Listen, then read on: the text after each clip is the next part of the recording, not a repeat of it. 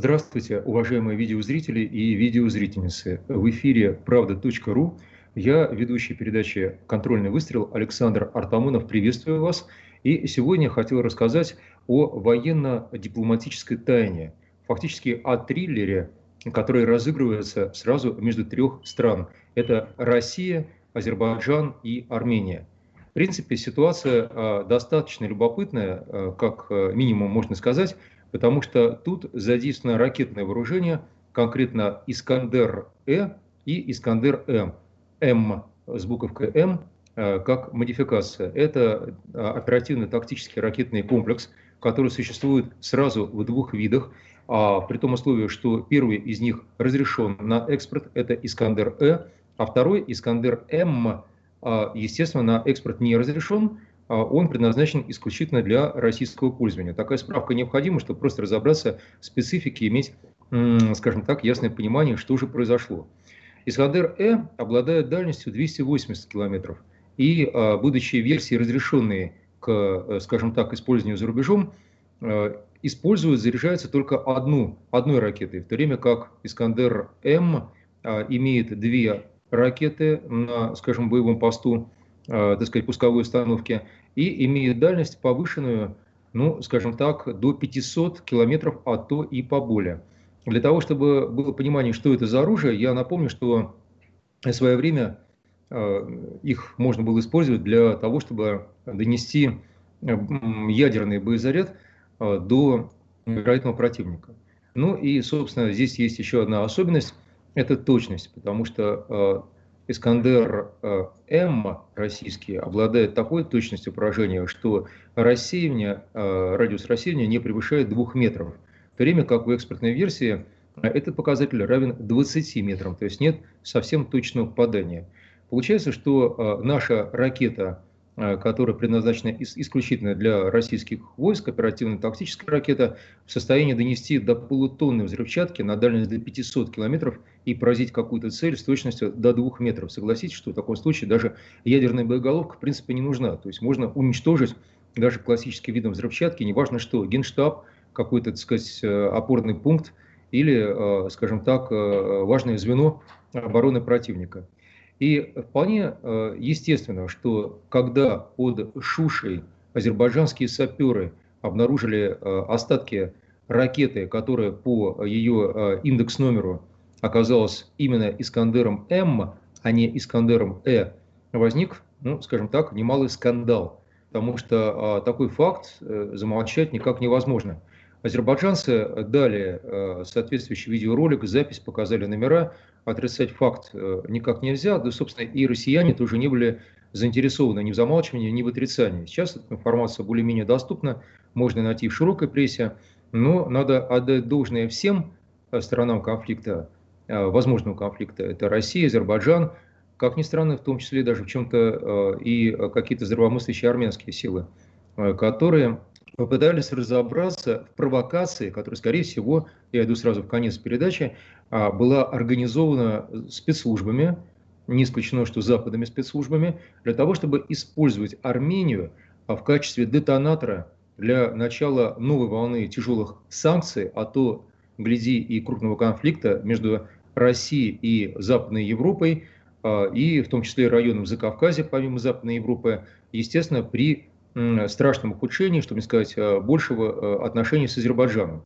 Потому что получается, что во время 44-дневной войны а, по территории, а, занятой азербайджанцами, а, была выпущена ракета, занятая армией, естественно, Азербайджана. Территория всего Карабаха является, насколько мы помним, по четырем резолюциям ООН и по международному праву именно азербайджанской территории, никакой другой. Да простят меня, друзья армяне, но просто это факт. Ну так вот, Получается, что кто-то неизвестный с очень большой дальности выстрелил ракетой, которая может быть только у россиян с территории Армении, предположительно, и эта ракета, что еще интересно, не сдетонировала. То есть взрыва боевой части ракеты не произошло. Она упала, естественно, была просто кинетическая энергия от падения, разлетелась на части, почему обломки остались, но не сдетонировала. И тут мы вспоминаем о высказании Николы Пашиняна, премьер-министра Армении, который обвинил э, в конце февраля, 24 февраля текущего года, российские ракеты в том, что, дескать, мол, они не все взрываются, не до конца взрываются. Тогда, между прочим, а, бывший глава генштаба Армении Акопян сказал, что у него никаких проблем с «Искандерами» не возникало. Я забыл уточнить, что «Искандеры-Э» с 2016 года поставляются Армении, и якобы даже принимали участие в параде, военном параде в центре Еревана в 2016 году. Но вот получается такая странная картина, что э, Пашинян рассказал о не взорвавшейся ракете, которая действительно не взорвалась, но будучи э, ракетой, которая не могла никак оказаться у Армении, которая все-таки оказалась у Армении российского производства и которая относится, ну, скажем так, к запрещенному оружию. Каким образом запрещенному э, на экспорт оружия, каким образом это произошло? Буквально за э, считанные дни по-моему, прошло менее а, недели с тех пор, как все это стало достоянием гласности, российские военные исследователи вместе с азербайджанскими коллегами в полном режиме взаимодействия установили истину, что было создано, а, по крайней мере, по той информации, которая просочилась в более-менее открытые источники, а, э, в чем-то они конфиденциальные, в чем-то они совсем открытые, было создано сообщество, которое действовало на территории от Краснодара до Хабаровска, от Москвы и Петербурга до, скажем так, восточных регионов России, включала в себя рестораны, кафе, базы, логистические центры, а, тысячи людей, ну, тысячу, может, и охватило, сотни людей, связанные между собой а, отношениями, скажем, преступного сообщества, благодаря которым произошло хищение российского военного имущества, и его переправили, соответственно, в самое горнило центра конфликта, где эти ракеты полетели. Сейчас, казалось бы, впору кричать, ну что ж такое, каким образом все это произошло. Ну, факты коррупция и факты поставки в, э, скажем так, воюющую зону э, каких, каких-то каких запрещенных видов вооружений, к сожалению, случаются. Но возникает другой вопрос. А зачем это было нужно?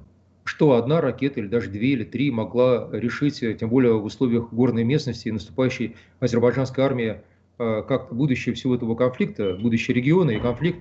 Но, наверное, нет. Это никак не было бы возможно. Тогда возникает вопрос, почему это произошло.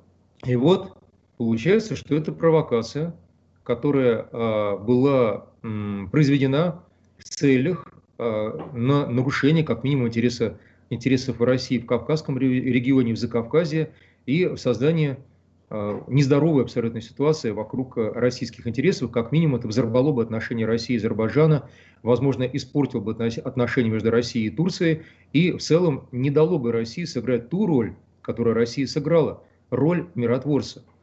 И тут еще один интересный момент. Видите, сплошные интересные моменты. На самом деле они выстраиваются достаточно стройный пазл, как теперь, теперь говорят, или конструктор, как мы говорили в свое время. А, дело в том, что ракета и не могла взорваться, о чем а, горе, а, ну, скажем так, шпионы, выкравшие ее, почему-то не подозревали. Похоже, они, выступая в интересах вот этих армянских группировок, действовали, мало понимая, что делают вообще. Ракета, для того, чтобы была активирована боевая часть, нуждается в определенных кодах. Это, во-первых, если коды не введены, то она летит просто как болванка. Соответственно, это полигонное использование. Есть и вторая вещь. А это все-таки не Джевлин, система противотанковой управляемой ракеты, которую американцы придумали по принципу а, «выпустил и забыл». Выстрелил и забыл. Есть такой принцип у оружия определенного, не только у ПТУРов. Но все-таки это ракета оперативно-тактическая. Соответственно, ракета ни в коем случае не может быть предоставлена на волю судьбы, в смысле я нажал на кнопку, а дальше лети она сама знает, сама знает куда и как.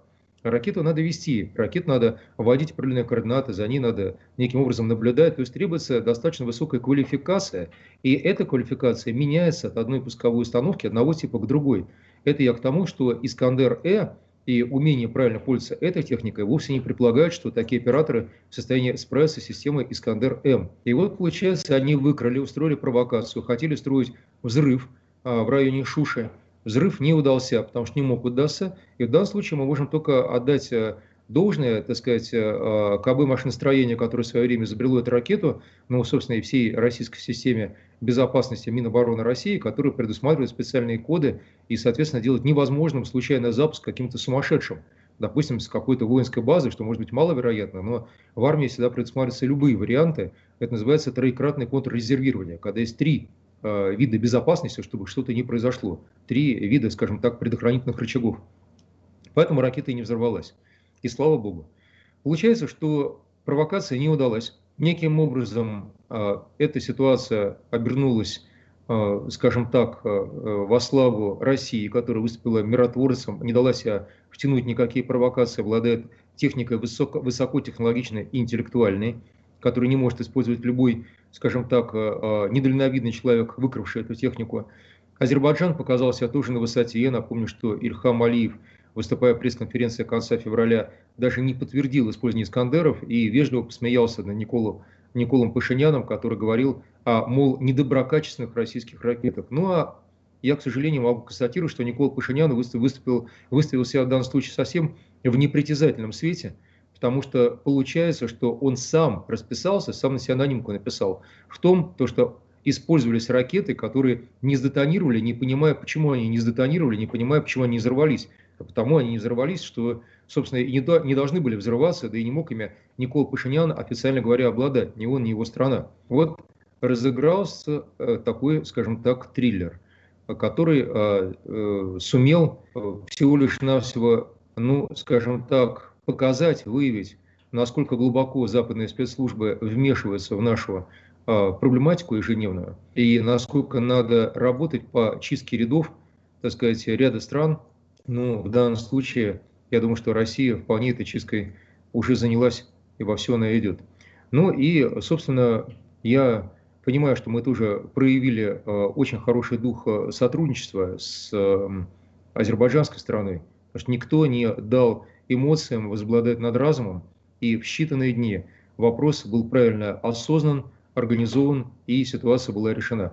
И мне остается на этом только сказать, что дай Боже, что таких провокаций больше не случалось, попрощаться с вами. Напомню то, что в эфире был Александр Артамонов, передача «Контрольный выстрел» э, на правда.ру. Смотрите, слушайте нас в эфире. До свидания, до новых встреч.